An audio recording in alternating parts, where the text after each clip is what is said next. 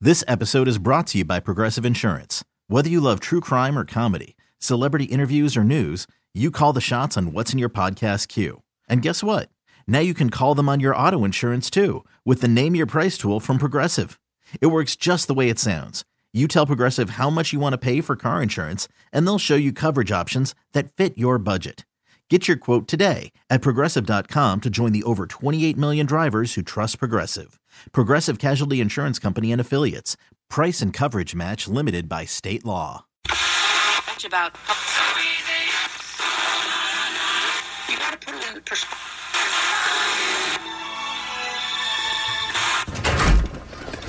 Everything cool? No, it's not cool. Great. So we're good to go? Oh, yeah, we're good to go. Great. If you don't mind, I will begin at the beginning. It's a new day. Let's get going. One, two, three. Bad boy. Four, five, six. Ah. Kevin and Sam. Kevin and Sam. Check it out, check it out. They are oh cute. The most famous Kevin and Sam show. Sorry, B. Got to go. coming in 2020. Thanks, fellas. The uh, the outpouring of support from everybody, especially the fans, has been truly special. So while I'm laid up, holding things down on the radio side will be these two superstars. our feature presentation. I didn't want to. Uh, I I didn't want to announce the Kevin and Sam 2020 show um, this way, especially with Kevin out. Yeah. But um, it's been decided. That's what's happening, you guys. Kevin and uh, the Armenian comedian are going to be the new hosts in 2020. Here on Couldn't Kevin be and- any happier. Could, so- could someone have maybe just like clued us in or something? Like to Yeah. learn it this way seems Well, mean. I, I felt like I felt like if we had a meeting, there may have been some dissenting voices. Right. I, think, Right. I, I- I feel like not everyone would have been hundred percent in, Mm-hmm. and and Kevin and I just didn't have the strength to do all that convincing. Sure. So we just decided let's just bolt, let's just make the decision. Uh, okay. Sometimes it's best if you don't question your parents, if you just understand that they know best because Mm-hmm. they're the grown-ups. And in this case, we're the grown-ups. uh, plot twist um, because we are kidding here. Um, I hope everyone knows that. Here's uh, here's an idea Okay, because sure. Kevin's the one that puts Sam on on us. Like I don't want to hear Sam. Mm-hmm. Um, you used to not want to hear Sam, but now that you've one foot out the door, you really don't care. Yeah, short-term Bean doesn't care Short about term anything. being Right. doesn't care. Um, Right. What if Yeah. he does one week just him and Sam? What are you? Are you doing this? I'm doing this just so he never ever wants Sam on the show again. do you want to keep your job? If Kevin gets a week with Sam and he gets things like this, Why the barber cut the customer's ears? Why? Because she was blubbering too much. he's in forever. Oh, you think I'm Yes. setting myself up to Absolutely. fail? Okay. All right. There'll be so many billboards around the city that says we're the most popular radio show. If only we had Sam, the Armenian comedian. That's right. Oh, Everybody wants piece of my meat. Piece of my knee. Meat. Oh. Whoa. So, Allie, your thinking is again going back to Mm-hmm. the parents analogy is when your parents catch you smoking, they sit you down and force you to smoke an entire pack of cigarettes to, to get you so sick Yes. that you never want to look at them again. If you if you feel like if Kevin has to work with Sam for five full days, Yes. he will banish him from the airwaves. yeah, I want Kevin to smoke Sam. right, right, exactly. You need to go to Dr. Good College to understand all of you, you stupid heads. Okay, one day. If he did one day with Sam, I think we're on to something here, I you think guys. it would be Right? one day. I'm in. I love that. All right. Hey, uh, real quick before we get into today's all new Kevin and Bean show, because it is a good one. Um, Allie, in the years that you were in college in El Boston, did you ever go to, or have the opportunity to go to, I assume you did, um, any sports championship parades? No. Did they not win for four full years while you were there? Yeah, they they didn't win for um a large chunk. I mean, I, I, I, and of course, I know about the Red Sox, but you know, the Celtics have won a bunch of championships. The Bruins have won a bunch of championships. I, I'm just stunned the whole time you were there. There wasn't. No, the uh, No the parade. Celtics. That was no offense to Rick Fox. Um, it was the Rick Fox era. I see. Ah, at the okay. Celtics. Yeah, I mean, Right. Okay. hot looking team, good looking team. Mhm. They sucked. How about you, Jensen? Did you go to all of the Clippers championship parades? That seems mean. uh, no, I've never been to anything championship based. I, in '88, I think I, I wanted to go to the, the Dodgers parade, but I was unable to because of school. I think. Well, there's a parade in the news right now that I love so much. I am unfamiliar with this uh, with the American Association baseball um, league. Okay. I don't Mm-hmm. know if this is part of the minor league deal or if this is something separate. But the St. Paul Saints just won their first championship in 15 years. It looks like they beat the Sioux City Explorers. Mm-hmm. Ooh, Mm-hmm. tough So- matchup. yeah, no kidding, right? Yeah. Uh, we were worried it was going to be the Chicago Dogs, but they were eliminated i- in the playoffs as well. Uh, uh, The dogs. It's like they just gave up. uh, the along, dogs. along with the Gary South Shore Railcats, who didn't even make the playoffs this year. So, anyway, so the St. Paul Saints win, and this happened, and I think it's just delightful. Figured I'd come out and, and check out the parade. Getting a parade together isn't easy. Most take months to organize and plan, to manage traffic, and to get the word out for people to show up. Heard it on the news that they were going to be having a parade. But when the parade only lasts a minute and only goes one block, Wait, wait a minute. Hold on. Yes, yes. What did I'm he in. say? I'm in. is it the greatest? The parade? I- it's it's honestly it, it caters to me and my you know one hour of concert, a one one hour and twenty minute movie. This is perfect. the parade only lasts a minute and only goes one block, which was a little bigger. And you've got fans like these. It's just fun. Apparently, all it takes is a tweet. Okay, so here's how here's how the Oh. St. Paul Saints parade came to be. And by the way, don't think I'm not thinking of my last day at K Rock. don't think I'm not thinking about a one minute, one block parade, which would be phenomenal. we, we talked about this idea of posting it on Twitter that we were going to have a one block, one minute parade, and our GM said sure, and it was a total joke. A joke, St. Paul Saints media relations manager Sean Aronson tweeted out Sunday night after the team won its first championship title in 15 years.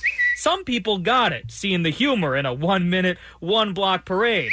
Others simply replied, I don't know. I, I know what you're thinking. I don't know. Why? With the sound effect. When do I show up? Either they missed the joke or they thought it was funny enough that they wanted us to do it. So they did.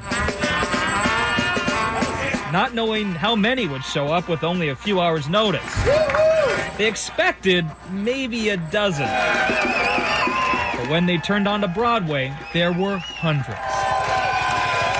How amazing is that? It's great. By the way, The a best. team a team I've never heard of in a league I've never heard of, and hundreds of people show up for this parade For one minute, which was scheduled from 11:30 to 11:31. It's awesome. I hope all the TV stations in town covered it live, man. Had to. Uh, so congratulations to the uh, the St. Paul Saints, and uh, I think we all I think we're all on the same side on this one, right?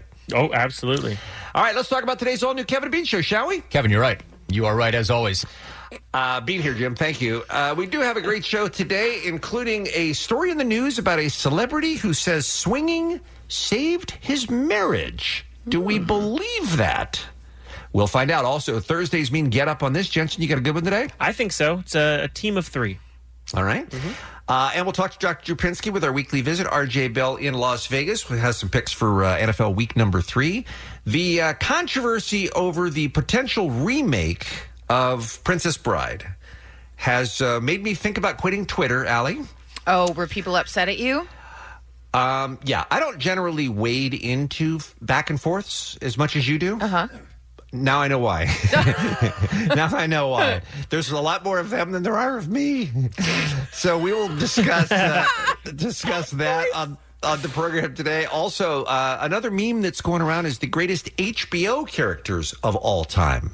Boy, there's a lot to choose from. So many. Tough to narrow it down to just three. Yeah. I've got the correct list, but I'll be interested to hear what you guys said as well. And Omar, I know this is the only story you care about. Yep. New England Patriots, Antonio Brown, when he was a Steeler, apparently aggressively farted in his doctor's face and on purpose. Uh, what? Yes, farted in his doctor's face. His, I'm doc- all excited, brother. his doctor is not having any of it. I believe there's a lawsuit involved. And it was his dentist. That's the weird part. Yeah. So gross. All of that coming up, plus Allie checks what's happening right after this on K Rock. It's the Kevin and Bean Show. K Rock. Thursday morning on the Kevin and Bean Show. Ali is here with our first look at what's happening. Remember when a young man named Tom DeLong left Blink 182 and people were like, What are you even doing now? And he's like, I'm talking to aliens and I love UFOs. And people were like, You're crazy, Tom DeLong. We did think he was crazy. And then he said, No, no, I have um, videos of UFOs. Like, th- they're actual videos. There's guys up in like fighter jets and, and they're seeing this weird, mysterious spacecraft. It's real, you guys. And he said he got it like directly from the government. I remember him saying. and still people were like no and then he released the videos and people were still like tom delong's nuts um yeah those uh, three videos seemingly showing ufos flying above america are officially being treated by the navy as unexplained aerial phenomena It's very exciting. the videos, first published by former Blink 182 guitarist Tom DeLong, appear to show mysterious craft speeding through the skies, as captured by Navy FA 18s. And uh, yeah. Isn't that Yeah. creepy? The Navy is basically like, uh, yeah, those are uh, definitely real. What's up, bitches? Exactly what Tom DeLong probably Yeah. said yesterday. What up, bitches? Seriously, you guys. Well, I will let you know what I see tomorrow Mm-hmm. when I see them aliens. Mm-hmm. You are not, again, going to see Going- dem going- aliens. Mm-hmm. Going to Area 51. They can't stop us all. Tomorrow's the day. You've been Okay. practicing that run with the arms out? I have, yeah. Okay. Out in the desert, yeah. Uh-huh. So we're just going to storm the gates, man, and just see how far we get. I don't think you're doing any of that, um, but uh, it's kind of it's kind of nice little redemption for him, It- right? It is. It is. And, and by the way, it's technology that doesn't exist on Earth, Right. Right. Right. Mm-hmm. Mhm. So what is it? well, it's unidentified could Right. be alien. Could be a terror situation. uh, but seriously, though, is this is this the U.S. government? Are they going a step beyond saying it's unidentified and saying we just have no idea what can even do this? I mean, how seriously should we be taking this admission? I guess is what I'm asking. Well, um, in this quote from uh, this gentleman, the Navy spokesperson Joseph Gradisher, he said, "The Navy has not publicly released character- characterizations or descriptions, nor released any hypothesis or conclusions in regard to the objects contained in the reference videos." But he does give a little more detail, saying the clips um, are from San Diego on November 14th, 2004, and the other two were both on January 15th, 2015. Yeah, science. I mean, they're just flying all around, you guys. Yeah, yeah, it's an invasion. Yeah. I dig it. You Don't hear the guys. president talking about this invasion. I dig it. so much. When I imagined the aliens coming finally, Mhm. Blink 182 did not play into it. So this is a shock to me. I'm so happy. I'm so happy. too. I think it's the right thing What's the right thing? for him to be involved, for Tom DeLonge. Oh, do you? Yeah. He seems like the right man for the job. That's what I'm saying. I have said, Ali will back me up many times on this show, that one of my great fears in life Mm-hmm. is dying before the aliens get here. Yeah. Before we get to see them and I hear interact ya. with them. And I'm so happy that we're, we're one step closer to, uh, to maybe that happening. Bean, when you imagine them, do you imagine them like movie aliens? Like, what do you see when you're talking to them? Like, what does the alien look like? No clue whatsoever. Mm-hmm. I mean, you, movie aliens is the only thing that can come to mind. It's because the only point of reference of anything we've ever, you know, ever thought about as Sure. an alien.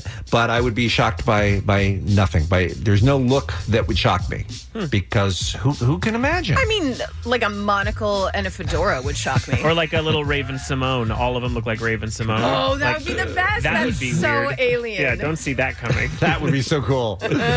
I just I want it so much, and I just I can't wait for tomorrow to be with my peeps and to storm those gates Again, you are not leaving your home. I'm Um, bringing a, I'm bringing a ladder, and I am going to climb over the fence. I'm not Oh. going to try to knock Oh. it down. I'm just going to climb over it. Okay. Yeah, so I'll be I'll be it's I don't know how f- cell service is going to be, Mhm. but I'll, I'll definitely be checking in from uh, from Area 51 Okay, so so far he's running.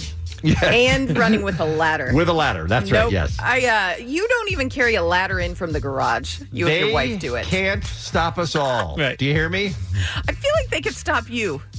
I feel like you would be one of the ones they could stop. Like I would be the only arrest. Right. Like there'd be Everyone 80 else is stormed, and then they're just like, then this dude with a ladder Gene just huffing and puffing. Baxter was arrested. That would kind of be awesome. so sad if I was the only one who got caught. Remember uh, how we talked about the the Peacock NBC Universal streaming service? Yeah. Found out that Saved by the Bell was going to do a reboot. They had Mario Lopez, Elizabeth Berkley. The show kind of is all about um, the governor of the state, which Mhm. Mm-hmm. would be Mark Paul Gossler, and how he's doing things with the schools and and whatnot. Um, uh, this is all news to Mark Paul Gossler because he said, "quote I've not been approached." He hasn't been approached for this show. He's the governor of California in the show. How do you uh, how do you go to Mario Lopez and Elizabeth Berkley first? Right. How is that? Those two would be the last two I go to. No, Screech would be last. Uh, I'd also go last on Jessie, the girl who, or uh, what was her That's name? Elizabeth Berkley. What was the girl's name who wore the leather jacket? Uh, that's uh, Tori, that's right. Oh, I thought it was Leather Tuscadero and her sister Pinky. Two She different worked show. on Different cars. show. Different Okay. show. This was Tori. Tori would be the last I'd ask. Then Screech Okay. second. Then Elizabeth Berkley. Then Slater. Okay. Then Turtle. That's entourage. you would definitely, though, ask Mark Paul Gossler, Oh, yeah. Zach First, of Morris first. First. Uh, of course, MPG. But this You don't, is- even do this the show- plays- you don't even do the show without him. This plays good with MPG though, because Oh, now he can ask said- a ton of money. And he has said all along, oh no, I'd be totally into something no, happening. this is a dream for him. yeah. So he was doing an event for the show Mixed Dish, which he's starring in, and that's when he was like, you know, nothing. Haven't even been approached. He did say, I've always said that I would love to do some form of it, but they've approached approached two, meaning Mario and Elizabeth, and not some.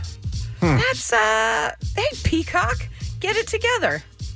If I had a dollar every time I'd yelled that. Sell that. Sure. Yeah. Yeah. We'll talk more about that coming up, but first, some birthdays. Oh, I'm so sad Kevin's not here. It's James Lipton's birthday. he hates him He sure almost does. as much as friends. Almost as much as friends. And happy birthday to Jeremy Irons and Jimmy Fallon. And that's what's happening. It's the Kevin and Bean Show. K Rock. This day in history with Old Man Rubin. It was today in 1960 that Chubby Checker hit number one with a twist and created a dance craze that's lived on for generations. I was hanging out with Chubb during those recording sessions, and man, did he go through a lot of dances before he landed on the twist. He tinkered with the juggle, the uncontrollable seizure, the my parents just got divorced shiver, the drunk uncle gets handsy at Easter, the see a girl you went to high school with at the bank and pretend you need to set your watch, the circumcision. But to be honest, none of those were as catchy as the twist. Oh, it's also Jim Abbott's birthday. He had one arm, so his twist probably looked weird. See, because Rubin is old. Deep baseball cut there for Mm. Ruben, huh? Yeah, local local boy Jim Abbott. Um, I would like to see the circumcision. I would like to see that dance. that I don't. sounds good. I don't at all. Thursday mornings on the Kevin and Bean Show mean get up on this. Jensen Carp introduces us to something we ought to know about. Also, RJ Bell helps us make some money in Las Vegas. Dr. Drew Pinsky on the program later on today. And this story, Mm-hmm. which brings swinging into the news for the first time in a long time, I think. Well, you know they changed the name. It's now part of the lifestyle. You you don't say swinging. You don't say anymore. swinging. Okay. No, no, no. Uh, so a friend of the show. He's a pal, right? We had him on recently. Yes, a lot Thomas of fun. Middleditch. I'm Everyone a big knows. fan. Mm-hmm. He knows. Everyone knows him from Silicon Valley or those annoying phone commercials. He did an interview with Playboy. Uh, that sort of explained that him and his wife, who got married back in 2015, her name is Molly. Uh, that Oh, they've been married all the way since 2015. No wonder they need to mix it up. well, that's the problem. It seems that he says that entering the lifestyle of swinging has quote unquote saved our marriage. So he says, only after I got married was I like, Molly, I'm sorry, but we have to get non traditional here. To her credit, instead of saying, F you, I'm out, she was like, let's figure this out. To be honest, swinging has saved our marriage. So he says, unless you, essentially, unless Well- you let me have sex with other people, this isn't going to work for me. I mean, that's what it would seem like four years in. I don't know if he said that word for word, but he also said, like, I always thought I was a romantic and that when I fell in love, that stuff, meaning sort of being uh, a, a hornball, would fade away. It does for some years, enough to be like, I should get married and I'll be different. Uh, but he says, like, he pushes the gas, she's more of the brakes, uh, and he needed that changed up. Okay. And so I guess my question about this whole thing is if you need to have sex with outside people four years in, Mm-hmm. don't you just not get married anymore? Don't- what- I mean, that's not marriage, really. Um, I disagree. Eh, explain. I disagree. I am in. I am not at all interested in the lifestyle. It is not something that would work That for would have been me. a great reveal, by the way. if I you just don't, said you were- and I, and I don't think it's something that would work for my wife. But I will say that if it if a couple is if they're both into it, it why not be married and still have that be the most special person in your life and the person you want to spend the majority of your time with, and you both also enjoy having other sex with other people. My only concern about this article is the way it is written. It sounds like she's being dragged along, like Slightly. she's not on board. Yes, I feel And like in if- that case, I don't like it. If you've been together um, a whopping couple years and he goes, oh, we have to get non traditional here, and that was never a discussion in the before, contract, right? That, that seems a, a tad concerning for Molly. Um, unless Molly's into it. Unless Molly's into it. If uh, look, all right, can we can we all agree that if both parties are equally into it, we we're we're not shaming Uh, here. no, There's- do your thing. Do your Please, thing. do There's your absolutely thing. Whatever you want. No problem with it, right? Yeah. But it doesn't seem fair to have one person be really into it, and the other person just doing it to s- to quote unquote save the marriage, Or to That doesn't spring seem it, fair. or to spring it after you guys got married. I think that that is such a large thing to to kind of think you might want to do that you would bring that up before you get into your vows. Yeah, this isn't like let's try a new position. This No. is a, this is a lot, a lot asking No, a this lot isn't- more yeah, of the couple. This than isn't that. let's move to Valencia. You know what I mean? the thing about this article that kind of made me go, "What- uh, uh, Thomas, what are you doing? Is he would say, I don't know how much I can say. My wife's, you know, going to be mad at me. Like, uh, you went into an article in Playboy and you're talking about a lifestyle that you and your wife are into, and you're not sure if she wants the public to know that you guys are into this. That's a bad move, dude. I agree. That's Especially a, that's another a bad look. Another quote: "We have different speeds and we argue over it constantly, but it's better than feeling unheard and alone, and that you have to scurry in the shadows." Which I, I guess is true, but I mean, if you argue over it constantly, this doesn't seem like a like a meet in the middle thing, right? Yeah, I agree. I mean, look, it's always impossible to put yourself inside someone's marriage, but it definitely sounds like he's um, dragging her through this, is what Yeah. it sounds like to me. And I, I don't love that. I don't like when any guy or girl says, I'm sexual. It's just who I am. It's like, ooh, calm your tease. no, Also- you're not. also, Thomas Middleditch is a is a pal, and uh, I think he's one of the fun. I do really genuinely think he's one of the funniest people on Uh-huh. the planet. I Do don't you think, of him as sexual? No. No, he's, No. he's the poster boy for not sexual. But good for him, I guess. Yeah, quite an absolutely. appetite. I mean, he came in here and talked about how he built a uh, mock airplane setup to play video games in his house. Mm-hmm. That, That doesn't, doesn't- that doesn't sound like a Very guy who's- sexual. who's gonna end up being in the lifestyle, I'll tell you doesn't that. strike me as a guy like- who goes. To he's lucky swinger to get clubs. one woman. Yeah, I would be thankful. I would think. Anything mutually uh, you're consensual and you're into, excellent. Yeah. And I mean, we talk about, oh, did you spring it on her? At some point, if if you haven't had that conversation in the past, like when you're dating, like, hey, would you be into this or would you be into Mm-hmm. Mhm. that? It's going to be springing it on someone regardless. Yeah. It just, I doubt people like all of a sudden one day they just say, hey, can we talk? And then at the same time, they're both like, let's enter the lifestyle. You know, it I want has, other people. it has to be broached in a way that, that will appear like you're springing it on But someone. Bean, you don't think that if four years in you're like, I gotta have sex with other people or this won't work. You don't think that that's a reflection on the other person at all? Um, it might be. It might be. I mean, I guess what you hope is better communication earlier in the relationship, including before you get married. Sure, that's what you hope for. Yeah, yeah, yeah. I think he was expressing dissatisfaction with his wife, and I bet that was a very hard. And it wasn't one conversation. I bet that was a very hard number of conversations that they had to get to the point where they reached some sort of a compromise. And by the way, um, Exhibit Three as to why I'm starting to feel bad for Molly here is Middleditch in the Playboy interview. If you're just joining us, Thomas Middleditch from Silicon Valley, we're talking about his uh, him being a, a swinger in the lifestyle. Added that their relationship has also inspired him to share their story on the big screen. This is actually the premise for a comedy series we're writing together. yeah, they're writing it together. However, his wife isn't exactly on board. Wait, to he writing said. the comedy series? yes. Oh, Thomas, what's happening here? I'm gonna put her in the lifestyle and I'm gonna force her to write about it. Oh no. and she's gonna star in it. That's my kink now. So what? Uh, what's the eh, what's the expiration date on the Middleditch uh, couple as a as a married people? Do you think? I mean- are we looking at the end of it already? If you haven't already purchased the wedding gift, maybe Maybe, hold off. hold off until keep your Google alerts up and running. Yeah. It's the Kevin and Bean Show. K Rock. This episode is brought to you by Progressive Insurance. Whether you love true crime or comedy, celebrity interviews or news, you call the shots on what's in your podcast queue. And guess what? Now you can call them on your auto insurance too with the Name Your Price tool from Progressive. It works just the way it sounds. You tell Progressive how much you want to pay for car insurance, and they'll show you coverage options that fit your budget. Get your quote today at progressive.com to join the over 28 million drivers who trust Progressive. Progressive Casualty Insurance Company and Affiliates. Price and coverage match limited by state law. Hit it, Steve. Get up, get on up, all this. Get up, get on up, all this. Get up, get on up, all this. Get up, get on up, all this. Since I started doing the get up on this feature here at Kevin and Bean, uh, the one thing that I get the most tweets about, and I think Allie and Bean, you guys are going to be shocked at this. Okay. What books would you recommend? Oh, people ask you that? Allie looks disgusted.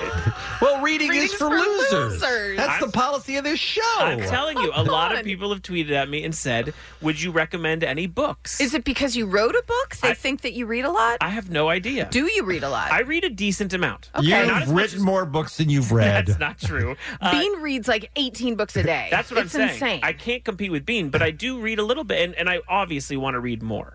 But Oh. Uh, we all would if all we had would. more time, or if Le- or, or if Allie didn't have uh, ADD. Right, but I'm, I'm very choosy. She's just in the corner now doing something else. I- I'm very choosy about what I read. I'm very particular about giving out recommendations, so I try not to. Uh, it's a real opinionated ask. But with the recent success of It Too in movie theaters, I figured I would give you three get up ons quickly about novels that I think will be future blockbuster films. Oh, this is Hmm. Okay. a very interesting topic. See, these are thrillers, or to an extent, sort of horror books that are right in line with it, one even by the same author, that I think most people don't even know exist and are fast, enjoyable reads for someone looking for new material to make you Great. scared or keep you at the edge of your seat. First up is a book called The Chain. Okay. This is written by Adrian McKinty. It is a fast, light thriller that I'm in love with.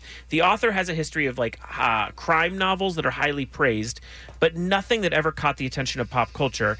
Uh, so much so that he had hit hard times as an author and started Ubering and bartending to support his family. And that's when he wrote this book. And then he sold the rights to it to Paramount for seven figures. Okay. Oh. The book is as if Taken and The Truman Show had a baby. Oh. One night, a single mother and cancer survivor, Rachel O'Neill, gets a mysterious phone call from a woman who says she has kidnapped her daughter, and to get her kid back alive, she must not only pay a ransom, but also do the unthinkable and kidnap another person's child. That just seems mean. It's not nice. Okay. if she doesn't, they're going to kill her child, and this sort of overpowering group will be following and tracking her and eavesdropping her every move. So the chain of these crimes has been happening for years and years. Uh, she's able to enlist the help of her brother in law, but every single turn and decision in the book will leave you wanting more. It's terrifying, especially as a single fa- uh, a new father, right? Mm-hmm. Uh, I- able to be, you know, reading this, it's like I know one of the reviews says it's like Jaws for parents. Oh, very scary book. That's number one. The Okay. Chain by Adrian McKinty. Two. That sounds good. Two. Uh, Stephen King has a brand new book out. Mm-hmm. No one knows those things. Uh, a lot of people, including myself, are super into Stephen King.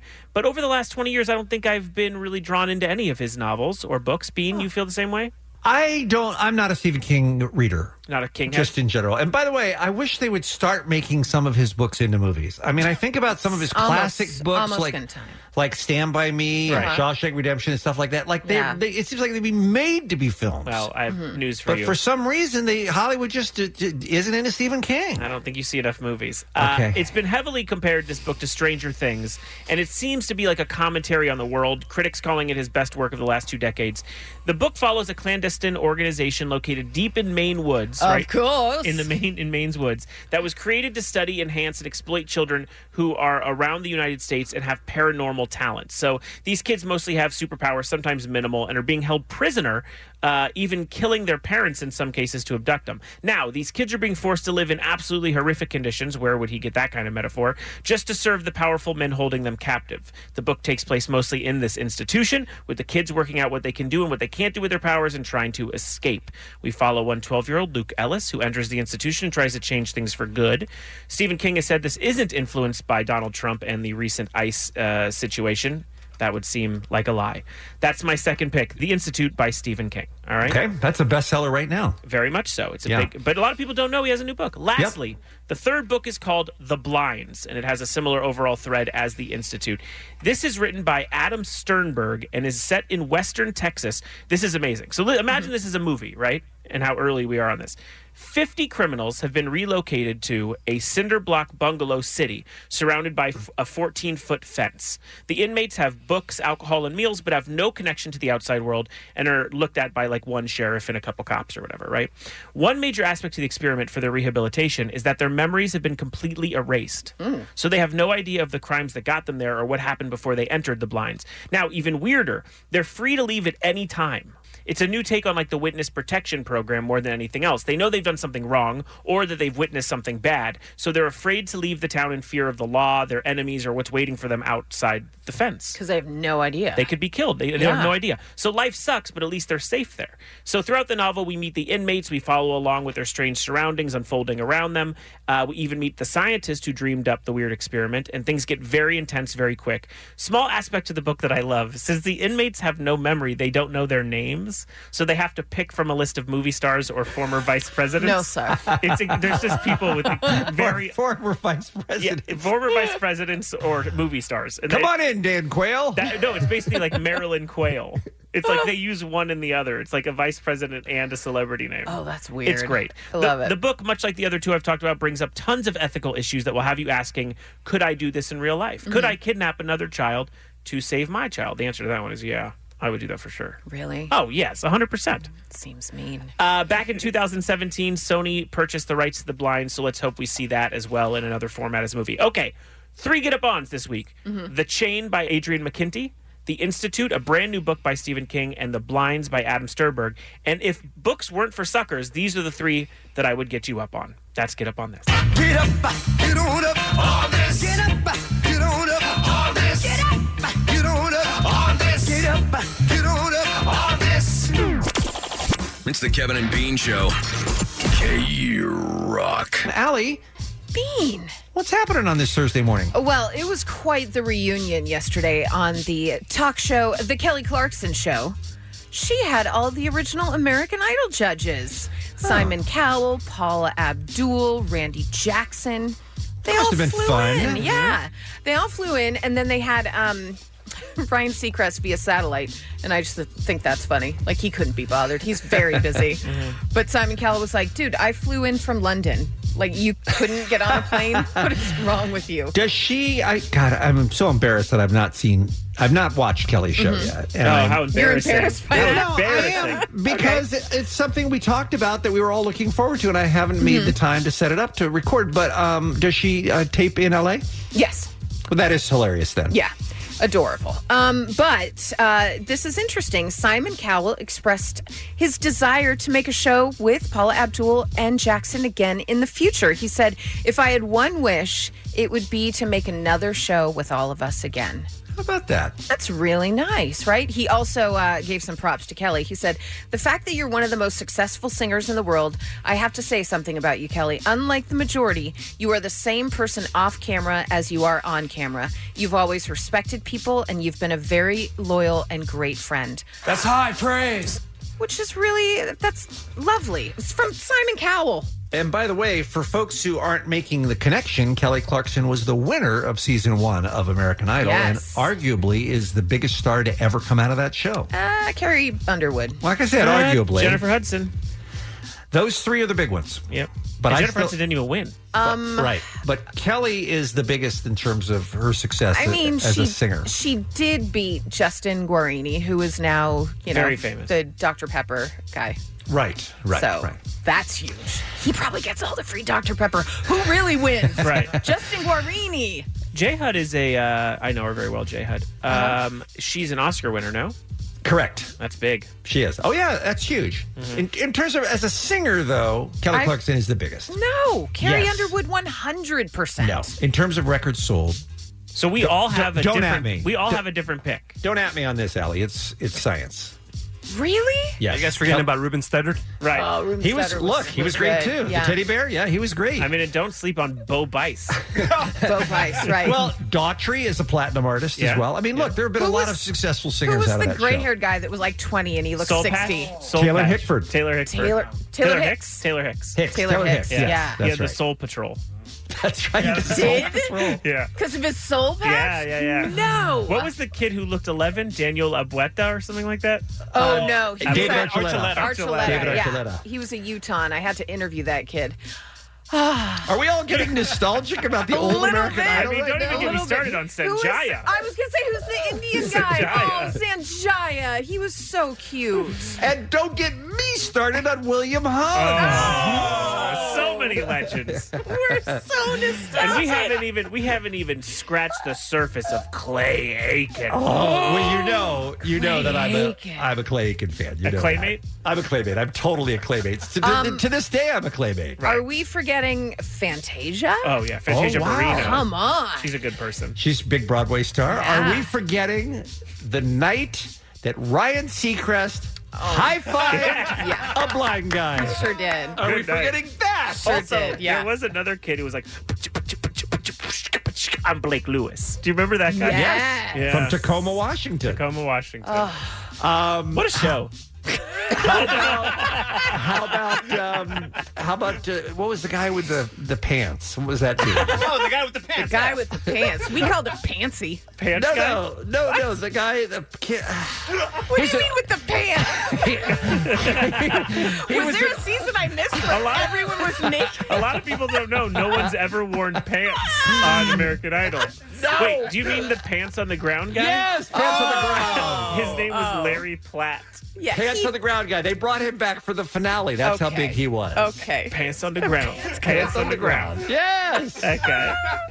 What a show. Guys, I think that was a good show. I think looking back, it's much better than it was when it was on. Why do I not care that it's currently on? It is currently on. yeah, it's- no. the Oh, American it's on Idol's now. back. I forgot. It came back on ABC like three years ago. Yeah, who would I, watch now? I don't even know who the judges are on the current. It's got to be Katy Uh, Perry. it's Katy Perry, Lionel Richie. yeah, and then maybe a, a country guy. Okay, Yeah. if you say so. Sure. All right. So the whole point of Oh, that was man. the three original judges Yeah. who were on the Kelly Clarkson show. And it sounds, apparently- sounds like that was fun. They were getting nostalgic too. If they're all talking about wanting to work together again, Yeah. I love it. Um, We by the didn't way, even talk about Adam Lambert. Oh, oh Adam my Lambert, god, the lead singer of Queen. I Yeah. mean. That's a big one. By the way, Paula Abdul was a judge for nine seasons, Mm-hmm. Mm-hmm. Simon Cowell, 10 seasons, Randy Jackson, 13 seasons. Wow. That show's been on for. Wow. Yeah. That's nuts. All right. Well, I'm glad we we took that little stroll. Yeah, It was that nice. was Fun stroll. that was fun. Sometimes it's good to look back. All right. Think about all the friends we made along the way. Just okay. like, you know, Okay. photos. Look through photos. Um, do any of you listen to any sounds to help you relax? Do you have one of those sleep machines? do, yeah. Mm-hmm. You do? Do you have a White noise. preferred sound? White noise. White noise. Yeah. Interesting. Yeah. Okay, Bean, what about you? Uh, no, I listen to music every night when I go to sleep.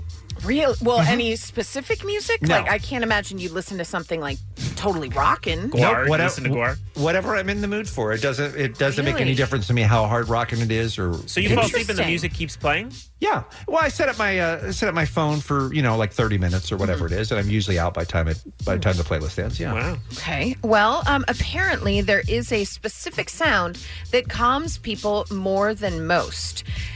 This is very interesting because people talked about this sound and they felt 30% more relaxed.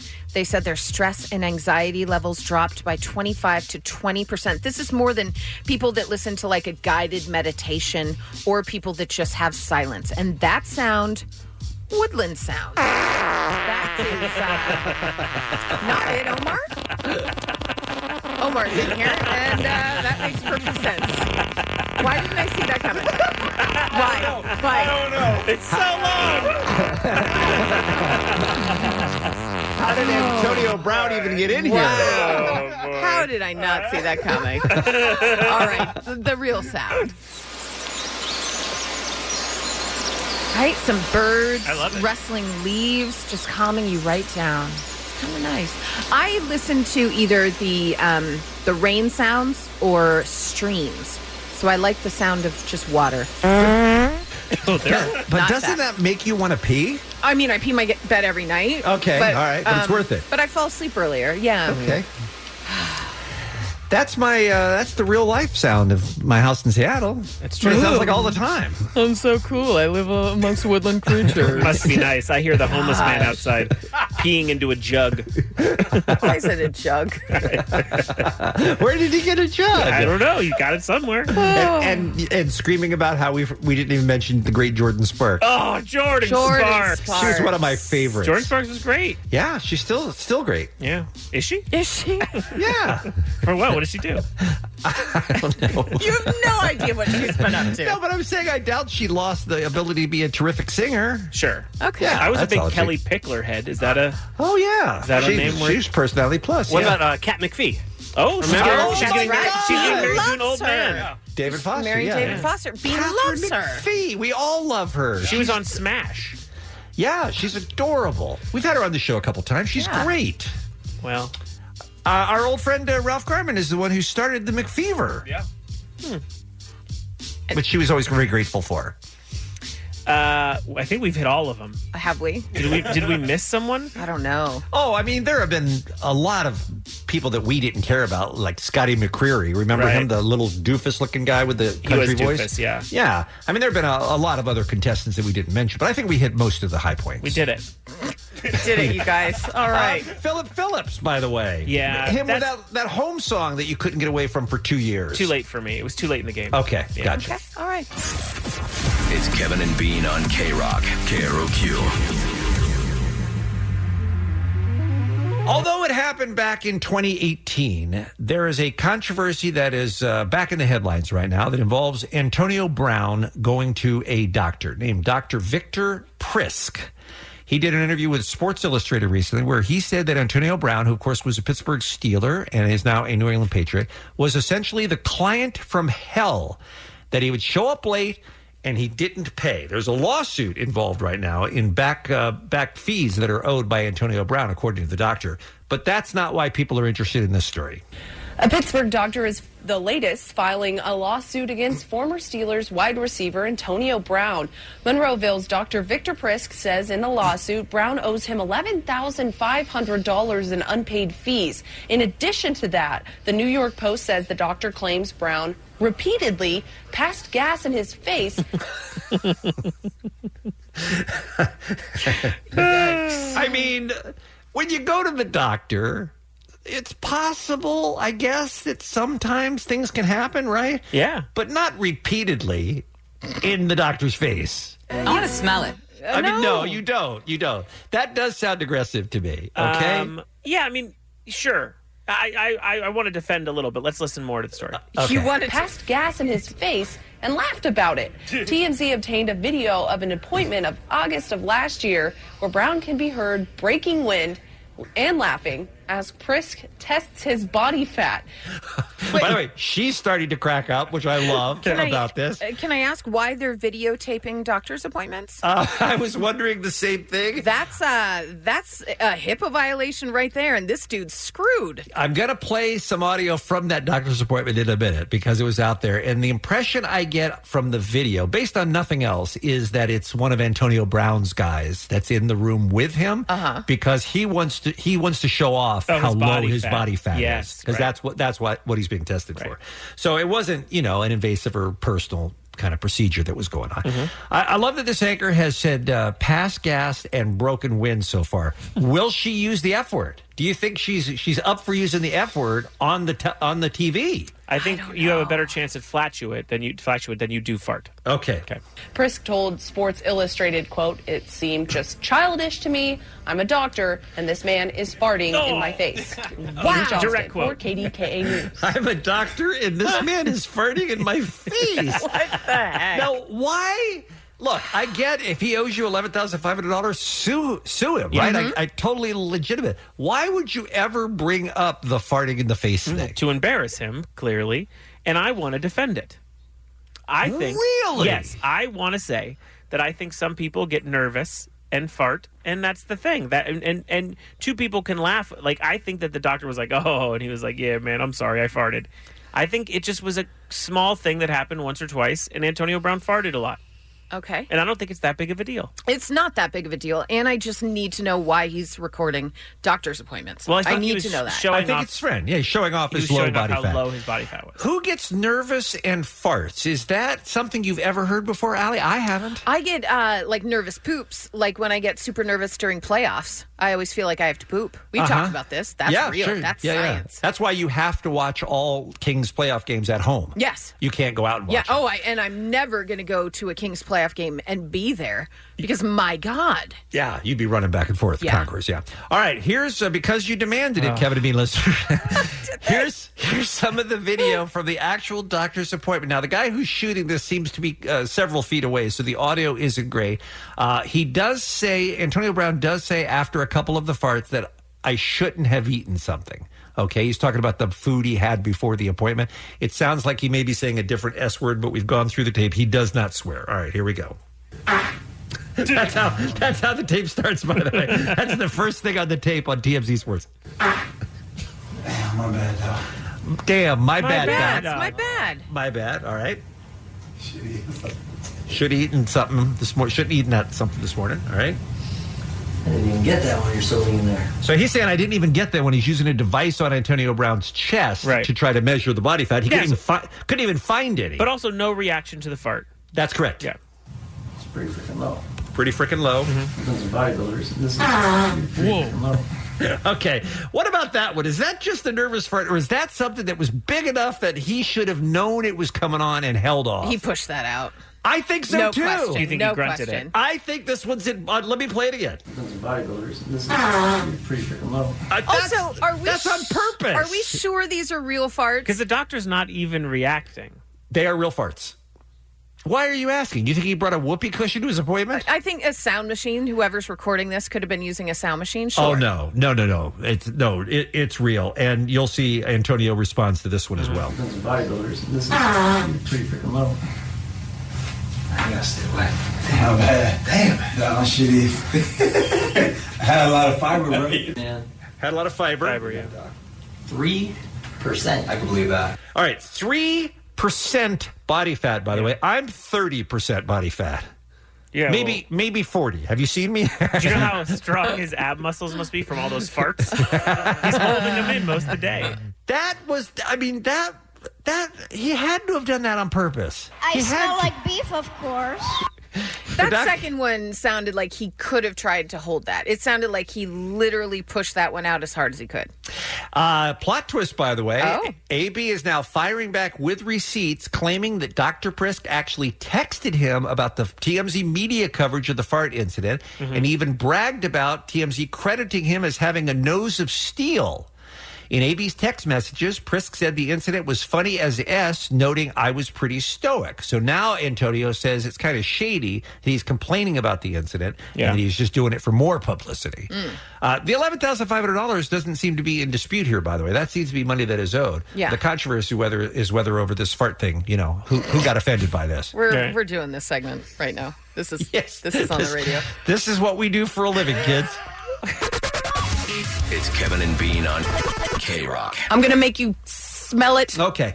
Uh, Damn. Uh-huh. had to find that.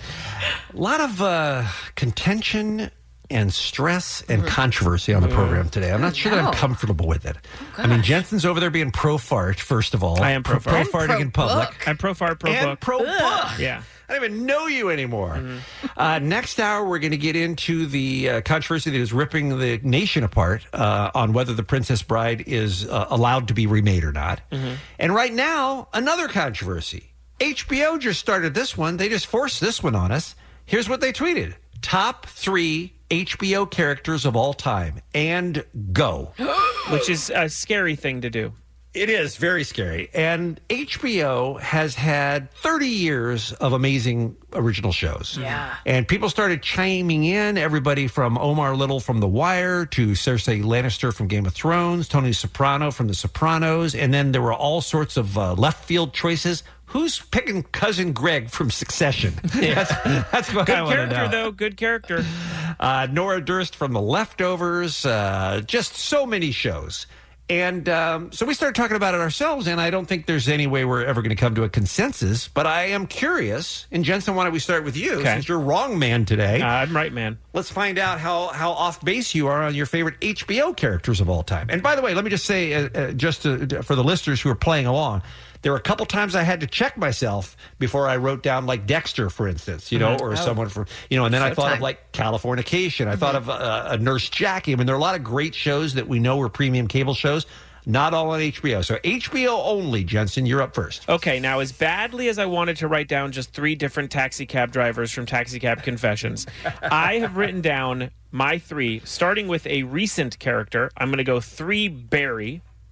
Oh. Okay, I know it's recent and we haven't seen a ton Only of him. two seasons. I How love can you it. say it's best all time? Don't don't need it. I think it is one of the most complex, uh, strange, odd, hilarious characters in HBO history. Okay. Two. I think Barry would be in my top six. Uh, Barry would be my top ten, All but I mean, NoHo Hank would would kind of beat out Oh, Oh, Barry. Oh, Yeah. I think Barry is the uh, foundation in which NoHo Hank is built. Yeah, but Allie has serious steam and undies for guys with alopecia. Right, we know that now. Two, Sopranos character Polly Walnuts. Why Huh. Polly? I I thought he Over was, Big Pussy. Yes, over over any of those guys. To me, Polly Walnuts was hilarious every single time. He was funny. He was part of all the major storylines. I think he. Uh, when I think of the show, it makes me laugh the most. Polly Walnuts is a greater character than Tony Soprano. Tony Soprano. Yes. Wow. I believe so. Hot take Jones. I believe so. remain wrong. Because I think, listen, I think Tony Soprano is incredible. Maybe one of the most uh, complex and and uh, interesting characters Mhm. in television history. But Polly Walnut stole every scene he was in. You can't tell me that didn't happen. Every scene he was in, he stole him and little uh, Stevie. I'm going to say that they were both tremendous side players on the Mm-hmm. show, but I could not take my eyes off of Tony Soprano. All right. I'm sorry. All right. He he Well- he owned the screen. When well, he was let's see on. what we think about my number one then. My number one is my favorite television show of all time. Let me guess. Let me guess. Yes. Your number one, Yeah. greatest HBO character of all time. Yes. Got to be Turtle. It is not turtle. it is not turtle. As much as I like a backwards New York Knicks hat, I am going to go with six feet under's Nate Fisher. I'm just saying, you only get one life. There's no God, no rules, no judgments except for those you accept or create for yourself. And once it's over, it's over. Dreamless sleep forever and ever. It was the most influential show for me as far as my writing. I, I watched it every week with my parents. I never missed one. And the greatest ending of all time in any show. I will say it's one of the best uh, series finales of all time for he sure. is now a firefighter in Los Angeles, captain. um, Peter that's Krause. the, that's TV the show. actor, yeah, It's the a actor who show. plays He's a still diff- acting. different role in a different show. Yeah, not, Oh, my a, bad. not- it's not a doc or anything. he was so great on Parenthood too. By the He's way, the best in He's a everything. great actor. He's great in Sports everything. night? Come Yeah, on. sports Good in night. everything. Come on. Um, I don't agree with you, but I respect your number one. How dare you? All right, Allie. Uh, okay, first of all, I didn't go any newer shows because then I would have had NoHo Hank or I would have had Kenny effing Powers. That's also from Kenny Eastbound. Kenny Powers down. may have been my four. Oh, I love him yeah, he so was in my very top much. ten as well. Yeah. And then you Valerie Cherish from The Comeback. Comeback. Are you kidding me? Very Yep, But great I didn't character. go with any of them.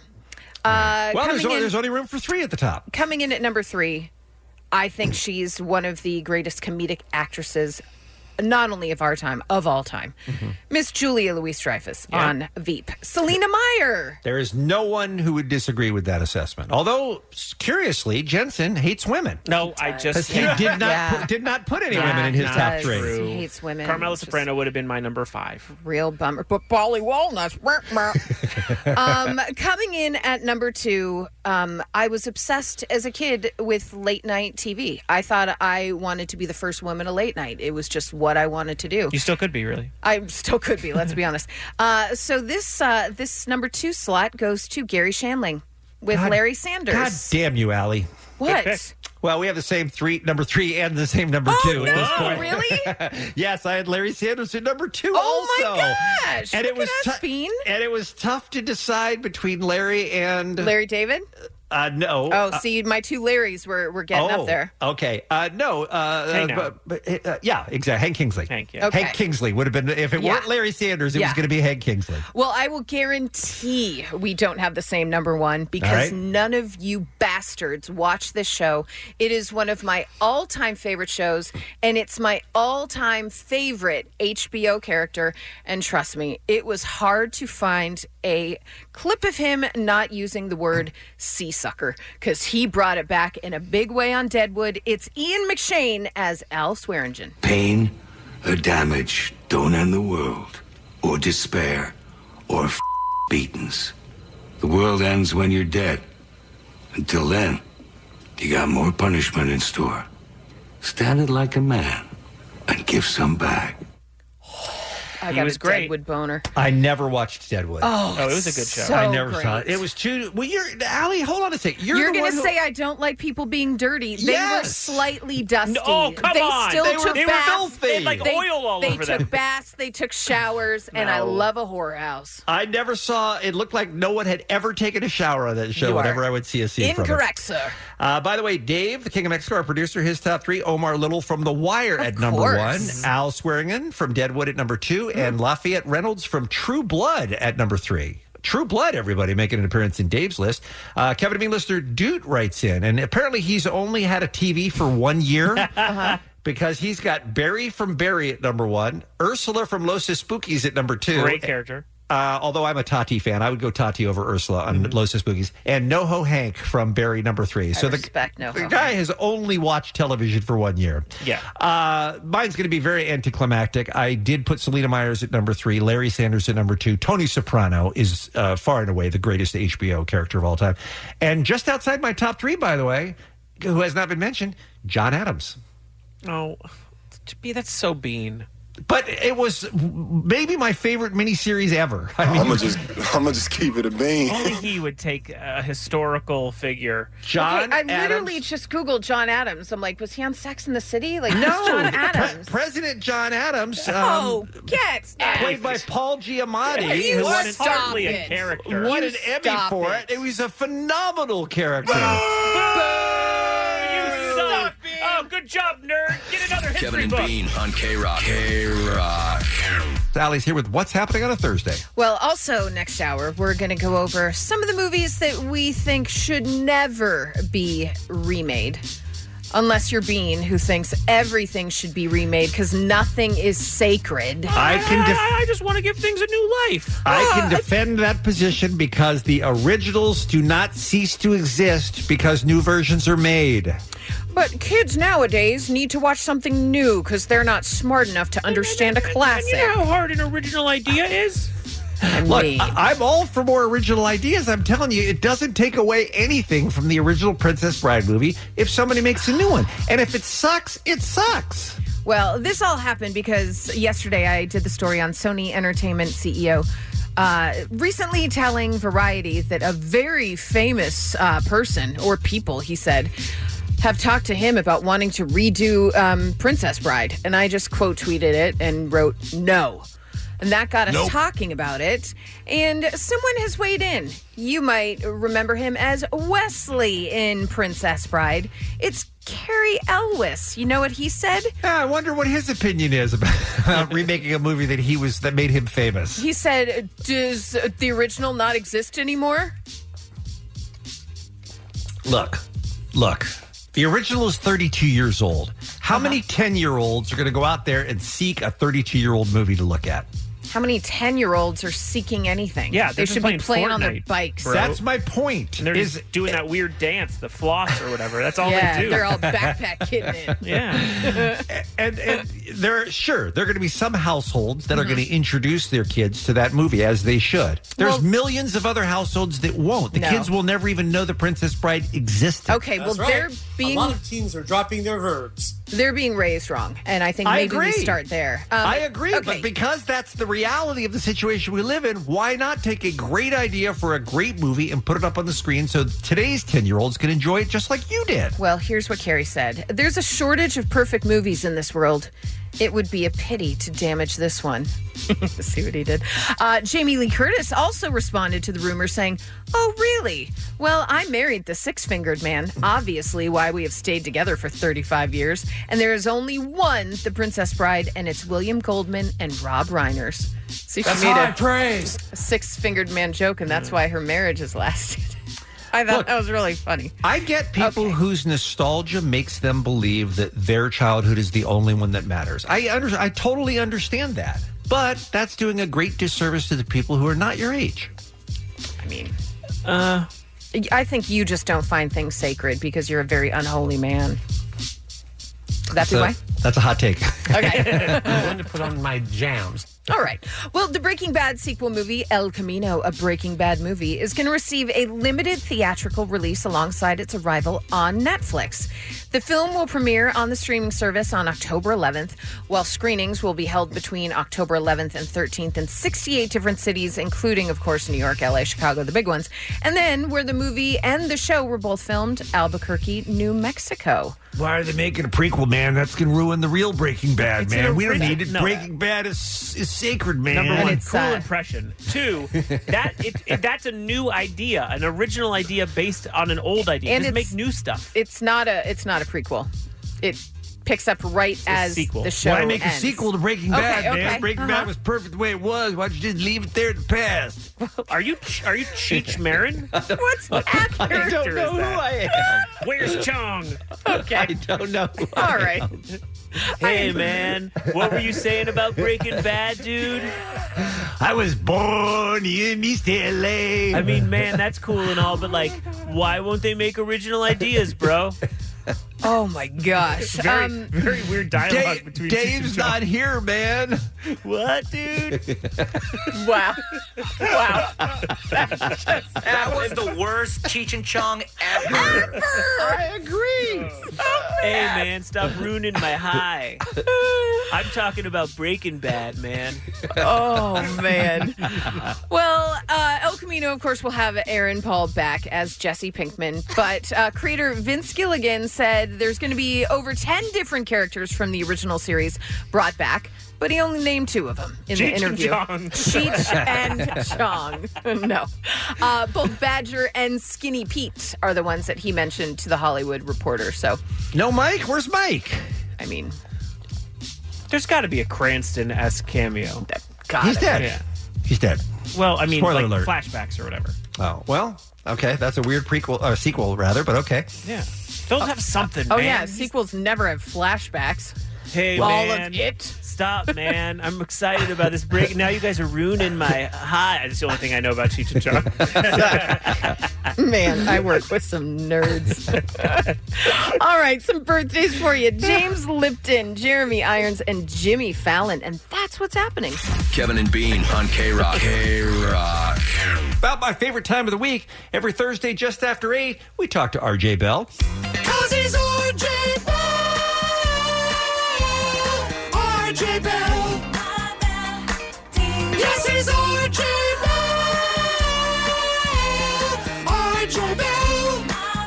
RJ Bell is the founder of pregame.com, the exclusive odds provider for the Associated Press, and he hosts the day- uh, daily show straight out of Vegas with RJ Bell on Fox Sports Radio. RJ, welcome back, my friend. How are you? Hello, hello. Uh, big weekend coming up. Yes, and I want to talk. I have one question for you that is, uh, I'm going off script here for a minute because I, I always love to get your analysis on how betters react to news. So, with Eli Manning being benched, potentially we have turnover at the quarterback position. It's a new era for the New York Giants against their uh, uh, Tampa Bay Buccaneers this weekend.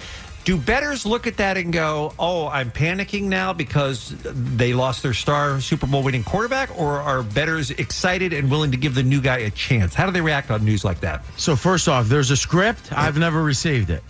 So okay, but what I'll say is that there's two minds. If it's a Giants fan, they're probably sick of Eli.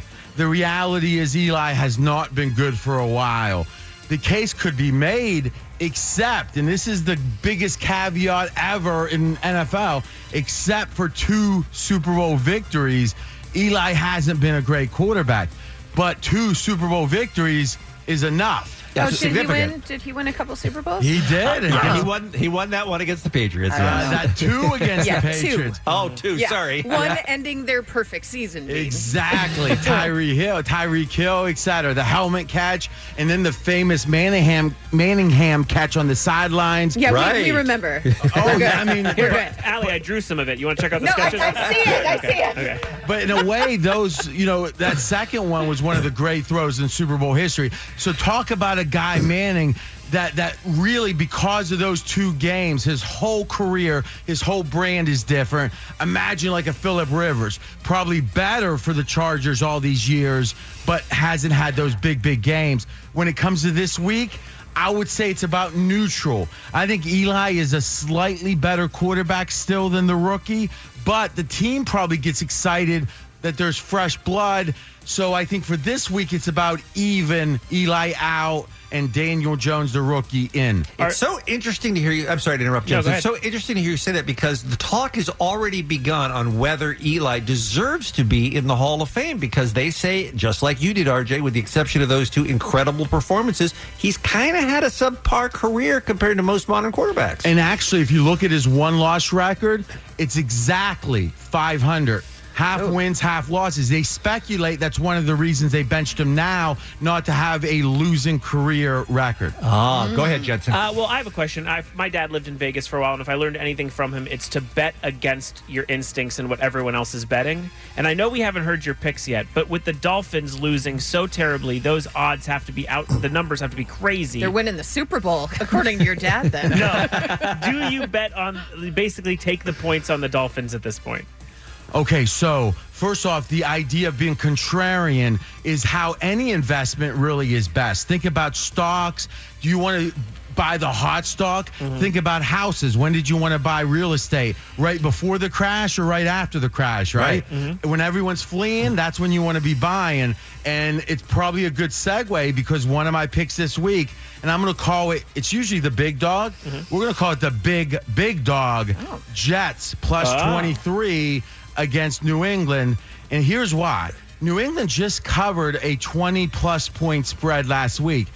And it made sense. Why? Because New England had lost in Miami five of the last six years. Belichick hates to lose. The coach for New England, he wanted revenge. Not to mention a lot of legal issues, uh, civil court issues for Antonio Brown, the wide receiver for New England. Belichick wanted to make a statement. Oh, this distraction, not a distraction for us. This week, though, a second straight week being this big of a favorite. And oh, by the way, Belichick in his career has been a favorite of 20 points or more five times, 0 and 5 against the Ooh. spread. Oh. Whoa. The- the- these teams don't care if they win by 30 or 14. They just want to win. By the way, the Jets third string quarterback, but their coach is a rookie, a new coach, and the uh, New York local media is already getting restless. So I think they're going to play hard at minimum. First pick, big dog Jets plus 23. Um, is that the big? I mean, what is the biggest uh, you've ever seen? Biggest margin that Yeah, posted so- in Vegas? So this is uh, this is fascinating. Uh, Last 30 years, we have modern data on the point spread, and prior to this week, there were five games above three touchdowns, so 21 and a half or more. Okay, two of them this week, so five in 30 years, two more this week. And the second one being the Dallas Cowboys with their biggest spread ever for them. They're favored by about 22 over that Miami Dolphins team, which is very bad. No pick on that game. That's amazing. All right, uh, so that's your big dog Jets plus twenty three over New England. Then we go to the best bet. You've got Pittsburgh and San Francisco. What say you, RJ? Uh, by the way, this is what keeps me. I've been ha- uh, betting. I'm not 50 yet, right? I'm 40, just turned 49. I've been betting for over 30 years. Yes, I started. Uh, statute of limitations is up as a teenager. it's true. But w- this is what I'll say. I've never given this handicap here on Kevin and Bean. That's why it keeps me interested. Things happen sometimes only every couple years. I love the Steelers plus six and a half against San Francisco. Now, Big Ben, their career best quarterback maybe ever. Terry Bradshaw's in the mix. Just went down for the season unexpectedly. Why do I like Pittsburgh now? Because the team themselves made a trade in which they traded their first round pick next year for a good defensive player. What does that tell me? The team is optimistic about this year, Pittsburgh. Why? Because why would you trade next year's pick, which is totally dictated by how well you do this year? Do you draft first? Do you draft 32nd? It's all about how good you are. Pittsburgh just told the world they are not not pessimistic. They're optimistic. That's all I needed to hear. Pittsburgh plus six and a half against San Fran. And if I could just PS you, uh, Rudolph, that's the backup, right? Yes. He, he looked fantastic coming in for Ben last week. Yeah, a lot of short throws, and Yeah. that that happens to the guys that just come in. 'cause But a they're lot not of rhythm, prepared. though, man, and, uh, and uh, handled it like a pro. Oh, I too. agree. I listen. No Pittsburgh, nerves. Pittsburgh would not have given up that draft choice if they're not high on Rudolph. All right, your big game, Baltimore, Kansas City. Jensen, I know this is a game you have a great deal of Ah, interest in this as well. is- this I don't like football a ton, but boy, these are two heavyweights this season for sure. Yeah, and Ravens, a lot of talk because their quarterback, Lamar Jackson, was a Heisman Trophy winner, but not drafted till the end of the first round. A lot of people said, oh, running quarterbacks, can they su- succeed in the modern NFL? Here's why my pick is Baltimore, the underdog, plus six and a half. John Harbaugh, the coach for Baltimore, he's mighty good. I'm a Steelers fan. I don't like him because they're in division, but you got to respect them.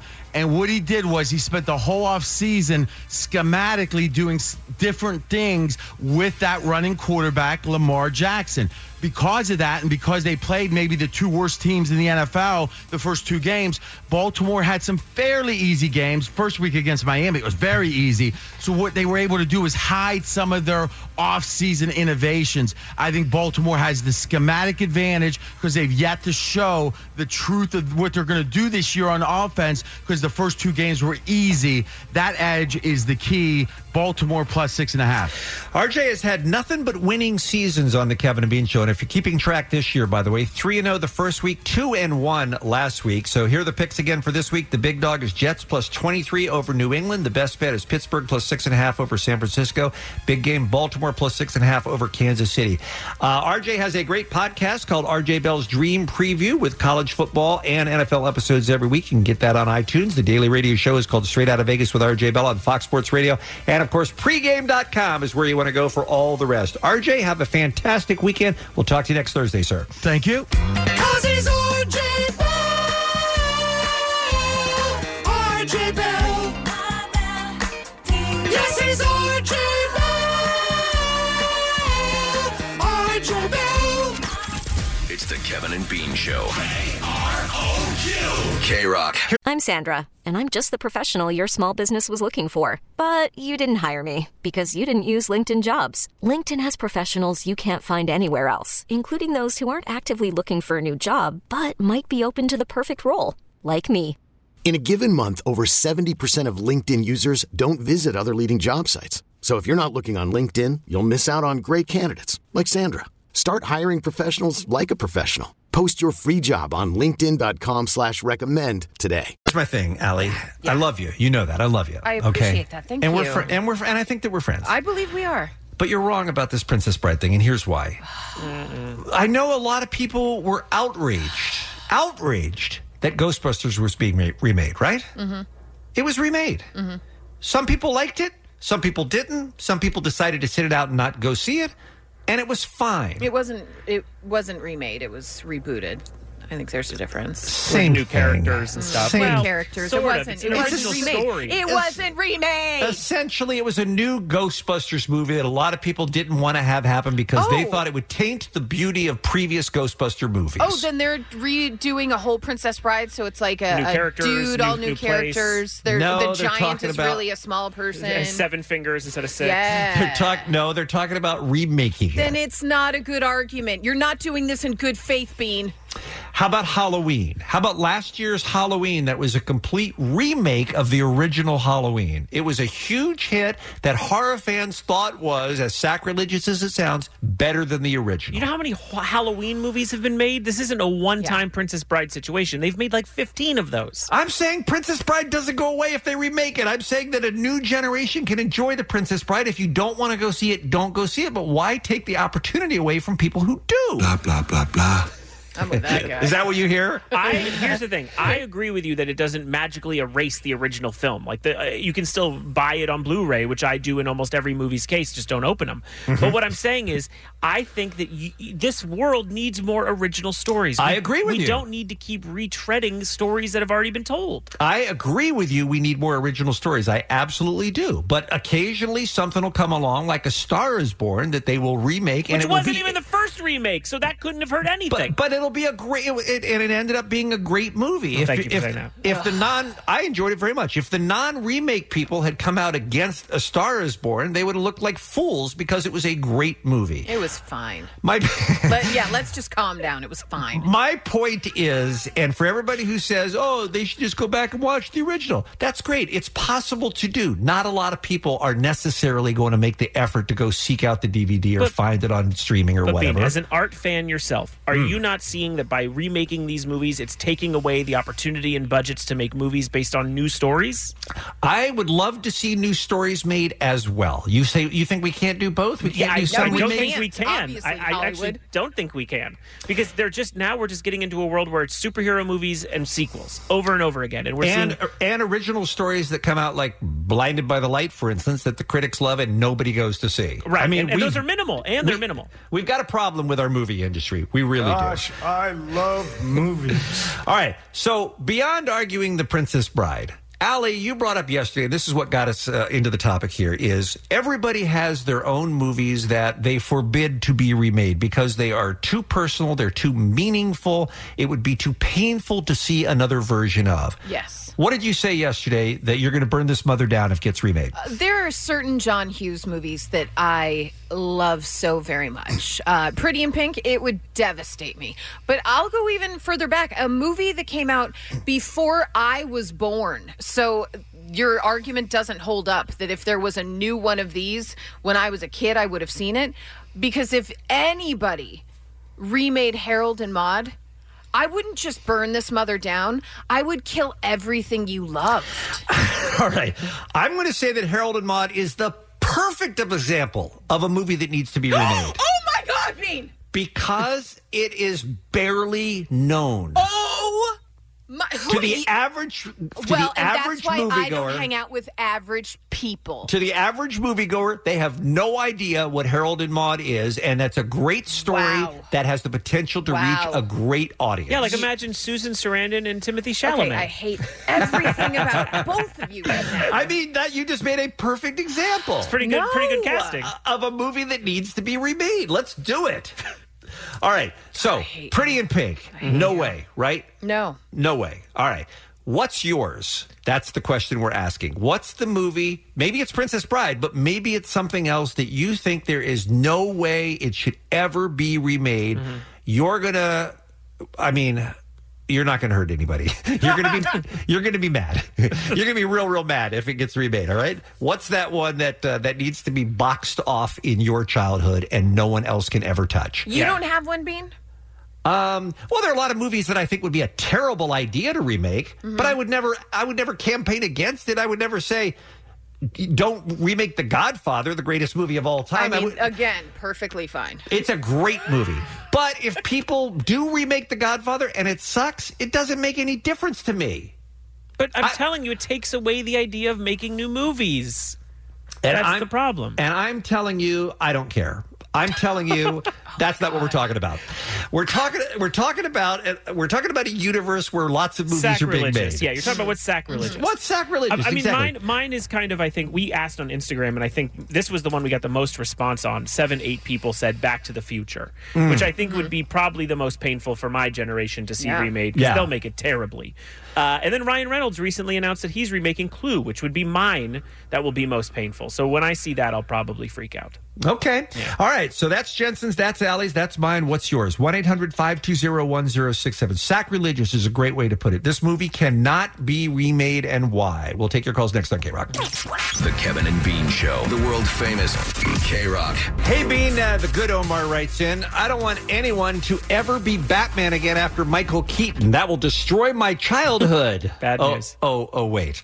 All right, we're taking your calls on movies that should never, ever be remade. We say this because there's talk of a Princess Bride remake, and a lot of people are very very upset about that. Nick has one. He's in San Bernardino. He joins us up first, line five. Hey, Nick, what's going on? Hey, buddy. So yeah, Goonies should never be remade.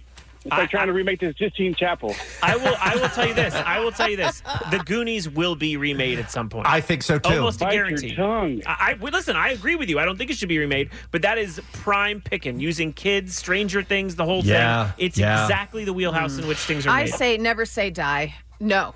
It, it won't be. Is, Um, and I, But it and I will be. say, Nick, you're going to be fine because your Goonies and your childhood still exist. It's time to They let do. some other kids have their Goonies. They'll just be a way crappier. They can watch my movie. Yeah. and they won't be able to call him Chunk. He'll just be like, oh, Kinda heavy. thyroid problemy. Kind of right, exactly. Oh, kind of heavy. We call them. Thank you for the Yeah. call. Appreciate that. Let's go to Anthony. Big bone. And Data's going to have a perfect accent. He's going to be like, "Hey guys, how's it going? Good to see you." Line six, please, for Anthony. What's going on, man? Welcome to the show. What's going on? Oh, we cannot remake The Breakfast Club. It just cannot be done anymore. Agreed. It just cannot. I It cannot Ah, be done. You're telling me that there aren't eight great actors in that age range who couldn't be stuck in a high school on a Saturday and make a great movie? Yeah, I because say the there thing is, are. Kids nowadays don't talk to each other. It'd be ridiculous. These kids don't talk to each other. They'll These just kids be in detention looking at their their phones, for phones, an hour and a half. exactly. All right, that's a good point. Maybe it would fall apart. Unless they take Not away the phones, realistic. it would Yeah. fall apart. All right, let's go to Lewis, uh, line three, please. Up next, Santa Ana on K Rock. Hey, Lou, what's happening, man? Hey, uh, don't touch Short Circuit. If you guys mm, mm, try to remake this movie, I will hunt each one of you down. You're a big Johnny Five guy, it appears. He is alive. I do like though they did make a short circuit too, which isn't great. Right, but it's not a remake. I'm just saying. It, yeah, they tried and it was horrible and nobody went to go watch it and You know Yeah, what was kind no, you know don't- what was kind of a short circuit remake and was very bad was Chappie. Oh, Chappie, Yeah. yeah, from uh, from like five years ago, right? Yeah, that was Yeah. no good, and that was kind of a new Johnny Five. Who was the hot uh, Who was the hot actress in uh, Short Circuit? Uh, uh, Elizabeth Sheedy. Ali Sheedy. Ali Yeah. Sheedy. Yeah, yeah, yeah. Okay, thank you for the call, sir. Appreciate that. From the eight one eight, a league of their own cannot be remade. From the nine four nine, never remake Forrest Gump. By the way, no one is Yeah, ever no going one's- to make. no one's trying. no one's ever going to remake Forrest Gump. Uh, from the nine five one, can't remake Ferris Bueller's Day Off. Oh, I agree. Uh, Don't do that. It, yeah, that's a, uh, again, it's a perfect movie, but one day with enough time passed, who knows? All right, let's try. Uh, let me see. Let's go to Joe La Cunada up next, line two on K Rock. Hey, Joe, Dean. Hey, what's Dean. your move? What, Uh, yeah, what's you're- going on? You're going to love this. I hear they're making a remake of the 1977 classic Star Wars. Oh well, yeah, I, I heard. I heard they're actually casting one of the Jonas Brothers as Luke Skywalker. this, is, this is right up Bean's alley because you know it doesn't ruin any of our old movies. You've heard him say that, right, Joe? George Lucas already raped your childhood, so there's nothing they can do to Star Wars. No, I take your point. Is that would be terrible, but you know what? It would suck, and we wouldn't have to go see it if other people wanted to. Who cares if they see a bad movie? You don't think that it takes away from the legend, uh, like that is The Star legacy. Wars, the mystique of Star Wars, if they redid This is a guy episode who owns. four? This is a guy who owns the Christmas special, the Star Wars Christmas special. He doesn't care about legacy. He doesn't. He's walking out of K Rock. He doesn't. He's leaving the name Bean behind. He doesn't care. He's a communist. Let me give you a. Uh, you're a cuck. Let me give you That's not how you another. I don't use think it. that's let how me you give use you it. another example of a phenomenal movie that I'm sure it was considered heresy when they remade it. Mm-hmm. Mhm. Okay, Miracle on 34th Street, one of the greatest Chris, maybe the number two Christmas movie of all Let's time. go ask depending on Ruben your what list. everyone thought. I'm t- he was around when the original came out. Remember the old original black and white from Yeah. the 40s that we all grew up on? Classic, classic movie. Well, they remade it in the 90s, and it was perfectly delightful with uh, Elizabeth Perkins and Dylan McDermott and But Richard it was nowhere Attenborough near as the Santa original. Claus. No one talks about that being the, the But Christmas that's e-, classic. that's everybody today. That's their classic. That's the one that they watch on cable that every doesn't year. make it right. Bean. I'm telling you that two great versions of the same movie can exist. Just because one movie is great doesn't mean another movie can't be great. It's so rare. Is that- this thing on? No, it's so rare It that shouldn't reboots. be. It shouldn't be. Yeah, the, the the rare instance where a reboot is as good as I could think of. I only thought of one yesterday. Let the Right One In was a foreign movie, vampire movie that was very very good, and people were super mad when they were going to remake it. And the second one was real good. But I think we've remade a lot of foreign horror movies for the American audience. I think that's been fairly But common. things like Old Boy and those are terrible. They've been bad decisions to make. All right, let me say this, and I know we're out of time, but uh, it came out yesterday. Allie, you've been telling us a lot about the programming that's going to be on the new NBC streaming service, the Peacock, right? Mhm. Came out yesterday that there are discussions underway to remake The Office. Now, Which is a third time. Exactly. So for the people who are outraged because their office with Michael Scott is perfect, let's remember that everybody said the same thing when that series was made because of the original by Ricky Gervais. If it's done by the right people, it can be great. Very excited to get those 22 year old Kevin and Beans in here come January. Very excited. I am too. I hope they're I hope they're better looking than the old ones are. It's the Kevin and Bean Show. K Rock. Mm-hmm. Allie, put down your phone. I'm talking. I don't have my phone. Just this time, I just wasn't listening. no, I literally, my phone is over to the right of me. Are you okay, Bean? What's I'm happening? fine. I'm fine. I think the camera froze. Hey, um, I'm sorry. That, that was on me. All right, hold on. a day. It has this whole day, and we fired Jensen too. We did.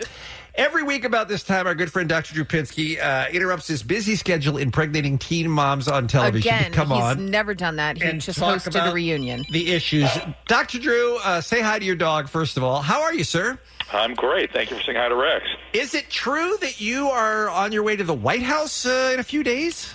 Uh, yeah, next week I'm going to go meet with the Domestic Policy Committee, see if we can make their approach to homelessness rational. The, uh, now, the now pres- we've the- got their attention. Now we got to make sure they don't do too much. I will say that you do, and I will say that you have been a leading voice on this issue in Southern California, and you have people who are doing the same in Northern California. And it looks like he got the president's attention. He was actually talking about it in California yesterday. Oh no, he's very serious about this. My, my fear is they're going to do too much too fast, and then what are we going to do?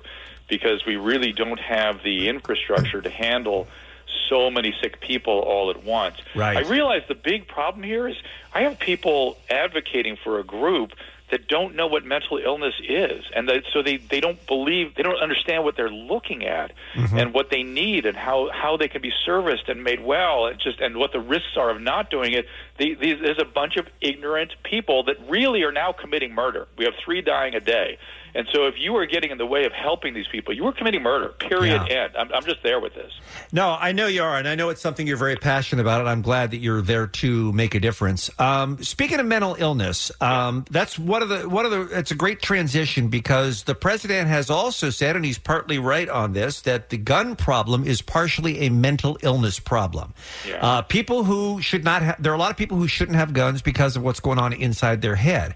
Now, the reason we wanted to have you on today to discuss was the story about Aaron Carter. Have you been following what's going on with him, uh, Aaron Carter, the singer? i've been following it's very hard to make sense of it so i'll do It the is. best i can There's a lot going on. Apparently, and you might know something about this. Uh, his his girlfriend called the police and said, "Please do a welfare check on him. I don't think he's right. I'm scared. He's got guns. Please come over." And they did. And I think the intent was to put him on a 5150 psychiatric hold when they got there. He did have weapons all over the house, but he was somehow able to convince the police officers that came to his home and a mental evaluator that he was not a danger to himself or others. What does it take? I guess this is the basic question. A lot of us hear the term 5150, and obviously we're familiar with it from the Britney Spears story from a few years ago. What is it? What do you have to show to get a 5150? And how is this not enough in the Aaron Carter case? Okay, you're, you're zeroing in on the other area of uh, focus and concern that I have. It's called the Lanternman Petrus Short Act that was pushed through in the middle of the night in the mid 60s that took the criteria for treating people with severe mental illness from doctor says this person needs care to harm to self or other and and also gravely disabled which is a very poorly applied uh, sort of stat, st- status harm to self or other m- you have to say i'm going to kill somebody i'm going to kill myself and i have a plan to do it before legally they can do much of anything now there are mental health professionals that will put themselves in harm harm's way literally legally in harm's way by lowering that threshold and saying, "Hey, I just feel like this person's dangerous." But I have many patients dead because of this phenomenon. Mindy McCready was hospitalized on a 5150. They let her go home with guns because she said, "I'm fine, I'm great, I'm feeling good." That's all they have to say.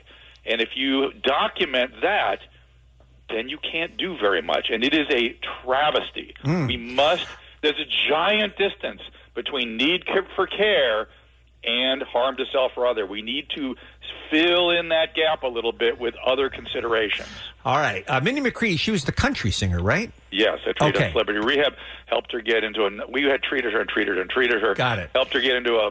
She had depression towards the end there, and of course they put her in, and then they let her go, which is uh just stunning to me. Let her go home knowing she had Knowing guns she had at home. guns. It's just unbelievable. All right, let me make it even worse on the Aaron Carter situation. So he talked to TMZ, said he was fine, went on the doctors. Usually, when somebody's going on a TV show to say how great they're doing, is not a good sign. I don't think. I think I fe- feel like in his case, he should have been at home or with a doctor.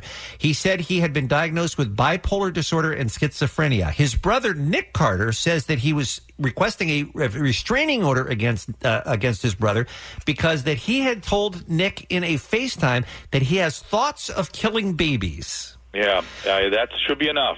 That right? should be that enough. And that, by the way, seventy-two hours not nearly enough. Yes, and he's still further out there. access to guns should be prevented. And so, I, I, who knows what he actually has? Because he listed a, on that show a whole whole group of, of of diagnoses that are mutually exclusive. You can't have all those for the most part. That's And interesting. when, and when people do that, I just hear drug addiction because oftentimes when doctors don't know how to pick up on somebody's using drugs, the, it can the, in, in the diagnostic manual, the psychiatric diagnostic manual, at the bottom of every page, it says in bold print. These diagnostic criteria do not apply if the patient is on drugs or withdrawing from drugs because it can always look like a psychiatric illness when people are doing drugs.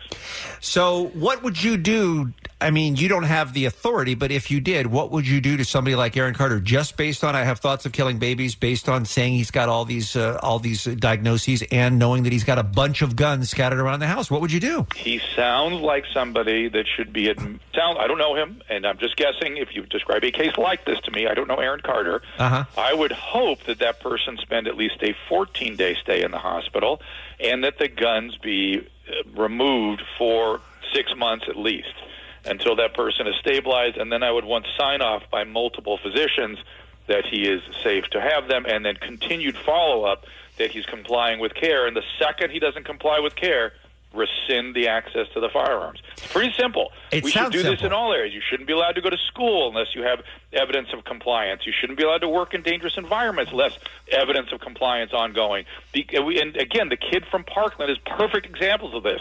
When he was in treatment, he did fine. His mom dies, he, unravel- he unravels. There's no one to force him in treatment because all the LPS standards don't apply. He, he even when he says he's going to kill himself or kill somebody else, when you go ask him, he goes, "Oh no, I was just kidding." That's it. You can't do anything. This is why Dr. Drew needs to go to Washington, you guys. Seriously, you, you need to you need to drain the swamp, Dr. Drew. Ugh, I'm so upset all the time. I know. Thank you. for making it worse for me. I, I'm not trying to. I, we're I, Allie, you're with me. We're Well, Allie's applauding Dr. quiet. Drew. I'm wondering why she's so silent. What's going I, uh, on? I no, I I do not understand how, and I had it happen in my own family. How somebody is so off the rails, and you cannot get them It- to it do is a the fifty-one fifty. It is the It's most the reason we insane have thing. homelessness because we have armies of families with money, with resources, with a room for this pa- these people. They can't bring them back because of the laws. If we want to deal with homelessness, we got to let give people give the families some ability to intervene on behalf of these people. You would do it if they had dementia. It's so bizarre to me. One 100%. brain disease, you would do it. Other brain diseases, well, you can't touch those. It's crazy. Amen. Dr. Drew's going to have a heart attack, man. I'm sorry I to am. say. It I sounds am. like it. Please don't. Uh, don't. Not until you do your Monday through Friday, noon to 3 uh, show on 790 KABC. We need you. Dr. Drew's podcast and live appearances are available on his website at drdrew.com. And don't forget, you can download the Heal app in the App Store or Google Play for a doctor to visit you in the comfort of your own home. Have a great week. Have fun in Washington. We'll talk to you when you get back, sir. Thanks, guys. The Kevin and Bean Show, the world famous K Rock. I'm thinking of uh, rehiring Jensen, bringing him back tomorrow. Are you? I feel like I was hasty. I mean, Uh, He did. I mean, he screwed up the segment. Yeah. And I told him to go home. Uh huh. I'm really. It's not that I'm mad. I'm disappointed. Right. Right. You know. No, but you, you took some time, and it was Yeah. knee jerk. It was knee jerk. It was. I Yeah. confess. I confess that, Yeah. and, I- and I should be in more control than that. I'm supposed to be Yeah. a goddamn professional. But now that I've had a few minutes to think about it, I Uh-huh. think that I think the lesson has been learned, and I think he probably feels bad, and I think he'll come back tomorrow, and I think he'll do better. Do you want to reach out to him? Because we told him he's fired. He's done. So you'll have to just let him know he can come Um, back. I'll have Dave contact him later in the day, I don't mind him sweating this out for Okay. a while. All right. Because I, I, want to make sure it hurts. Because I want to make sure he has to go home to his wife and explains that he lost the job and he has a newborn. And his newborn. I, I want to make sure that the message gets through that don't cross daddy. That's that's the message. God, no. Why'd you So- make it worse? So Jensen Oh. may or may not be back tomorrow. Look, I'm short term bean, man. Anything goes. And let's be honest, it's Jensen. He probably had another job lined up on the walk to the car. Uh, Right. Yeah. He's, he's yeah. gonna he be doesn't. fine. He doesn't need us. He's not hurting. All right. Time for one final look at what's happening here on this Thursday morning, Kevin and Bean show. Oh, well, this is uh, this is quite the story. The massage therapist who sued Kevin Spacey for sexual assault has died. Whoa.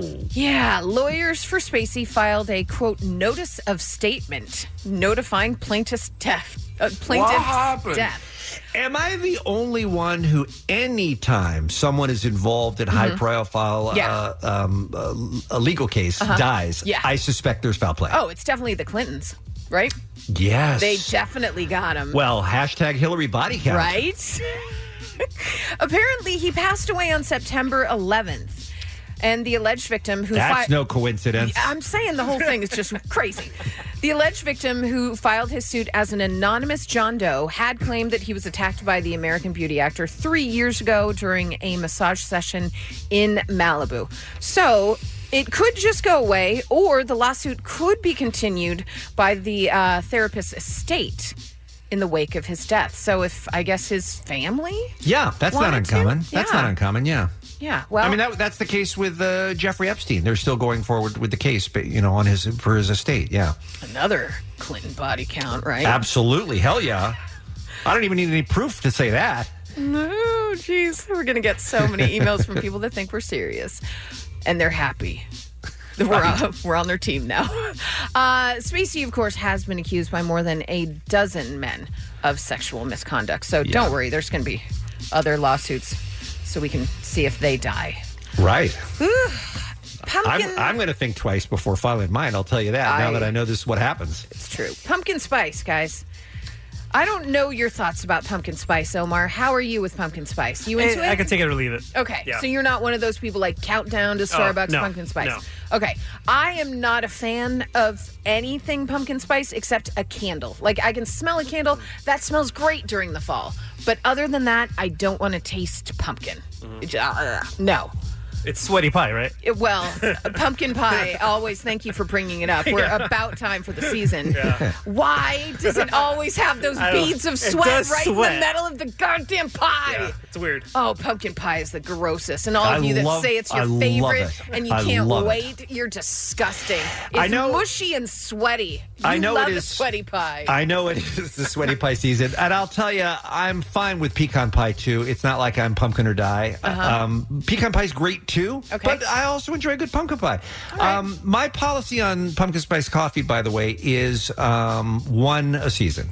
That's it. I Oh, like I wow. like it. I'm excited for it. It tastes great. I only need one though to satisfy me for the next year. It's not like I'm going to go out there and buy it every single day while it's being served. Well, Grubhub says one state orders more pumpkin foods than all the others. The food delivery service says that the most pumpkin spice flavored food orders are placed in October, followed by November, then it jumps to August. And then September, which is kind of weird. Hmm. We're talking about everything from pancakes, pumpkin pie milkshakes, pumpkin spice cheesecake, and then uh, caramel apple is the next most ordered flavor in the fall months. But what state? I've only got the top three here. Okay. But what state do you think orders the most pumpkin foods? I think you know my answer is going to be Boston. I would think. I think uh, that's a state, uh, a city uh, in the state of Massachusetts, and I appreciate what you did. That was a tribute to Kevin. And I R.I.P. love it. Kevin. R.I.P. I loved it. All right. For seriously though, um, pumpkins. That's Mm-hmm. very. I'm, you know what? I, this is a crazy guess based on absolutely nothing except that um, I think of Salem, Massachusetts for Okay. Mm-hmm. Halloween time. So I'm just going to take a stab on the map and say Massachusetts. It is not Massachusetts, not in the top three. Oh, okay. I And give I- up then. I found this interesting, but then I also thought, well, maybe these are just places that don't really have a real fall. Like you don't think of the leaves changing so much in these states, type of thing. So rule out New England. New Okay. England's gone. So you're, in other words, you're saying states like Arizona are kind of faking the funk because they have Right. no season, so they Right. kind of feel like it's fall if they have a pumpkin spice beverage. Right, and I think uh, two of the three they have more of a of a fall than number one. Okay. So You're gonna make number- us. You're gonna make us guess. You're gonna. Um, well, California is number one. California. Okay. Yeah, which is Yay, weird, us. right? I don't know. And then Oregon came in number two, Okay. and then the great state of Washington up there. So it's a West Coast phenomena. Yes, yes. which I found really interesting. I hate to agree with you on anything. Mm-hmm. I do too. Okay. I find it interesting as well. That's what you hate to agree on, that it's interesting. Yes. Hmm. Oh, hey, just out of curiosity, just from hours ago uh, with all that um, American Idol talk. Yes. You uh, you willing to admit anything or what? Um. Yeah. I'll apo- I'll apo- I'll apo- uh, I'll apo- apo- apo- Apologize? apol- What you J- said. j- yeah, go ahead. I'm sorry. So, so, Uh-huh. I'm sorry. Sound it out. So, so. God, I can't do it. I'm sorry, Alex. it's not like I didn't try. Okay, okay. Bean was wrong, and I was right that Carrie Underwood is the uh, most. Uh, most Successful. what? Successful of all Successful, the yes. successful of all the American Idol alum. He said it was Kelly Clarkson, which I uh, I would assume she's number two, definitely. She is. but She it's is number two, definitely yeah. Carrie Underwood. And you even said the words "Don't at me, bitch," I which I, did. thought was aggressive. I was. Um. So Um, I was very steeped in that fact being true. you you really were. You I weren't was- backing down. I Even was- off there, you I- weren't backing no, down. I was going to die on the Kelly Clarkson mountain. I really was. Uh, and, and obviously, she was in, enormously successful. But Yeah. in recent years, Carrie Underwood apparently has has overtaken her. So that's why I offer you this Apollo. Apollo. Okay, I can't. I can't either. Oh, I get it. Yeah. Um, you guys like Stephen King movies? Some of them, of course, are great. I mean, he's written. Some, I mean, you Stand by Me, Shawshank Redemption, Green Mile. He's written a lot of great movies. All right, I'm talking uh, Halloween movies.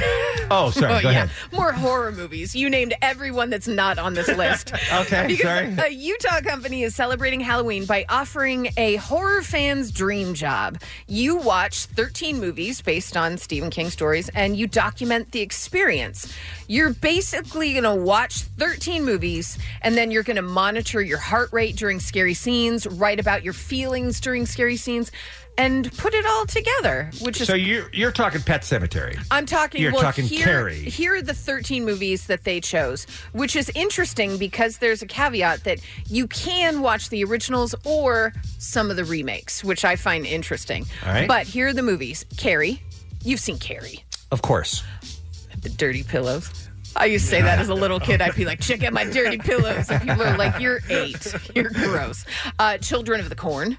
All right. You've seen that. Uh, I don't know that I have. I'm not as big a horror film guy as you are, so I don't know that I've seen that one. Christine. Christine, I've seen Ah. Which very. was, it's a car. It's not Yeah. scary. That was just dumb. Yeah. Creep Show. All right, Cujo, of course, Wah, wah, wah. of course. Dreamcatcher, All right, It, yes, The Mist, yes, Pet Cemetery, yes. Salem's Lot, Wow, he's written a lot of horror movies, The Shining, of course. and Thinner.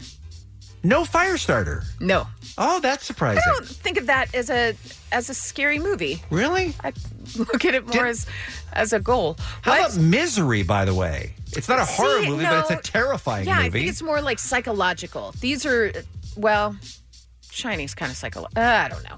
But you're going to be paid $1,300, but you're also going to get a flashlight, a blanket, popcorn, candy, and a Stephen King prize package. A flashlight! That is on the list of things you're going to get. What is wrong with this? But still, I'm into it, you guys. okay, You with me? I'm with you.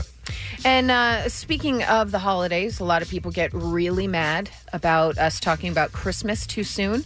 And by us, I mean uh, Bean and I, Mhm. because we love Christmas. I'm we're year-round Christmasers. but the studies keep coming out, you guys, that even though people seem to be disgusted at the sight of Christmas decorations before December 1st, it turns out that we're having the last laugh, you guys. Experts say people who decorate earlier are happier and more relaxed. If you start decorating for Christmas right after Halloween, you're driven by your n- nostalgia. And what does nostalgia do? It makes you happy thinking of all those great memories. You remember all the happy times you had. So when your house is surrounded by things that make you happy and think of a better time, you're a more delightful goddamn person. That just makes nothing but total sense. Thank you. Total sense. And I'll say this all you people that, "Arr, how are you going to decorate for Halloween in September? Um, because I'm being nice and I'm waiting. I'd like to do it in August. And by the way, Christmas is the most wonderful time of the year. I have heard that. Why wouldn't you want more Amen. Christmas? Amen. That's Here's all the you're thing. doing. If you're decorating early, is you're getting more Christmas than other people. My Halloween stuff is out. I will switch up a little bit of Thanksgiving stuff, you know, more after October 31st. But to have your house be, I had the best Halloweens growing up. To have it filled with stuff that makes you happy, why wouldn't you want people to be happy? Agreed. Agreed. You know what you are? What? Not you. The listeners who are right now yelling at your radio Yeah. for Russian Christmas. Uh-huh. You're you're a Scrooge. Yeah, you That's are. what you are. You're a Scrooge. You're a Scrooge. Right. You're a loser, and I hope Hillary Clinton kills you. Well, so eventually she's going to get us all. She's killing everyone, right? all right. Some birthdays for you. Oh, that was the saddest like cutoff of Christmas music. Well, that hurt my heart. I know we were dead. I'm sorry. Oh, James Lipton, Jeremy Irons, and Jimmy Fallon, and that's what's happening. It is indeed. Thank you so much, Ali. Uh, hold on, I got to find the Honda thing here. If Oh, I, You like Honda? I do like Honda. Me too. All right, I think I do this part first, and then I do Honda. Uh, tomorrow on an all-new Kevin and Bean show, what is up with Florida? Also, you know, in honor of Alien Con, which is happening, because I'm going to be broadcasting live from the Nevada desert. Again, you're not leaving your house. Gonna see them aliens. No, you're not. Area 51. If the aliens were already here, would you want the government to tell us? Would you want to know? Or would it F you up? We also had a discussion earlier today about uh, Thomas Middle. Middle Church. Ditch, ditch, yes, about his uh, his uh, foray into the lifestyle with his wife Molly, and we had some questions about how it used to be known as swingers. We had some questions about how that works. We have a guy who ran a swingers club for many years who's going to join us on the program to tell us some of the ins and outs of swinging. Also, keep it 100 because it's Friday. We'll introduce some new songs to the Kevin and Bean playlist for That's My Jam. And our old friend Patrick Warburton is going to be coming in. He and Allie have a very exciting live event coming up that we will tell you about. All of that tomorrow right here on K Rock. Okay, now I do the thing, or I I should have think done you it should already. have done it first. I'm sorry. Uh-huh. Hey, on your drive home today, listen to a commercial free 5 p.m. hour with Stryker and Klein. It's a random act of helpfulness from the SoCal Helpful Honda dealers. Bye bye.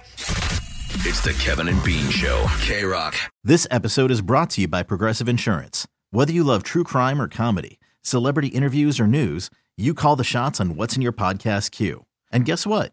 Now you can call them on your auto insurance too with the Name Your Price tool from Progressive. It works just the way it sounds. You tell Progressive how much you want to pay for car insurance, and they'll show you coverage options that fit your budget. Get your quote today at progressive.com to join the over 28 million drivers who trust Progressive. Progressive Casualty Insurance Company and Affiliates. Price and coverage match limited by state law.